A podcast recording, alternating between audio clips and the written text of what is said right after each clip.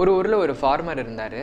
அந்த ஃபார்மர் வந்து ஒரு பத்து மாடுங்க வச்சு பால் வியாபாரம் வெண்ணெய் நெய்ங்கிறத வியாபாரம் பண்ணிகிட்டு இருந்தார்.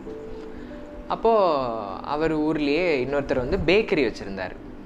அவர் கேக்கு பன்னு ப்ரெட்டெல்லாம் எல்லாம் செய்கிறதுக்கு வெண்ணெய் இவர்கிட்ட தான் வாங்குவார். இவர்கிட்ட வருஷக்கணக்கில் வாங்கிட்டு இருக்கிறாரு.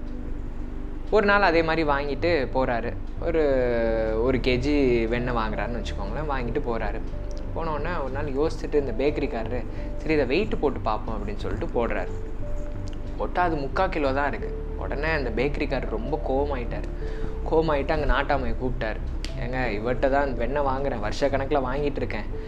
பாருங்கள் இது வந்து முக்கா ஒரு கிலோ வாங்கினா ஆனால் முக்கால் கிலோ தான் இருக்குது அப்படிங்கிறத கூப்பிட்டு அந்த பால் வியாபாரியும் கூப்பிட்டு ஒரு பஞ்சாயத்து நடக்குது. உடனே கேட்குறாரு நாட்டாமை கேட்குறாரு தம்பி என்னப்பா அவர்கிட்ட ஒன்று வருஷ கணக்கில் வாங்கிட்டு இருக்காரு. நீ ஏன்ப்பா இப்படி முக்கால் கிலோ கொடுத்து ஏமாத்துற?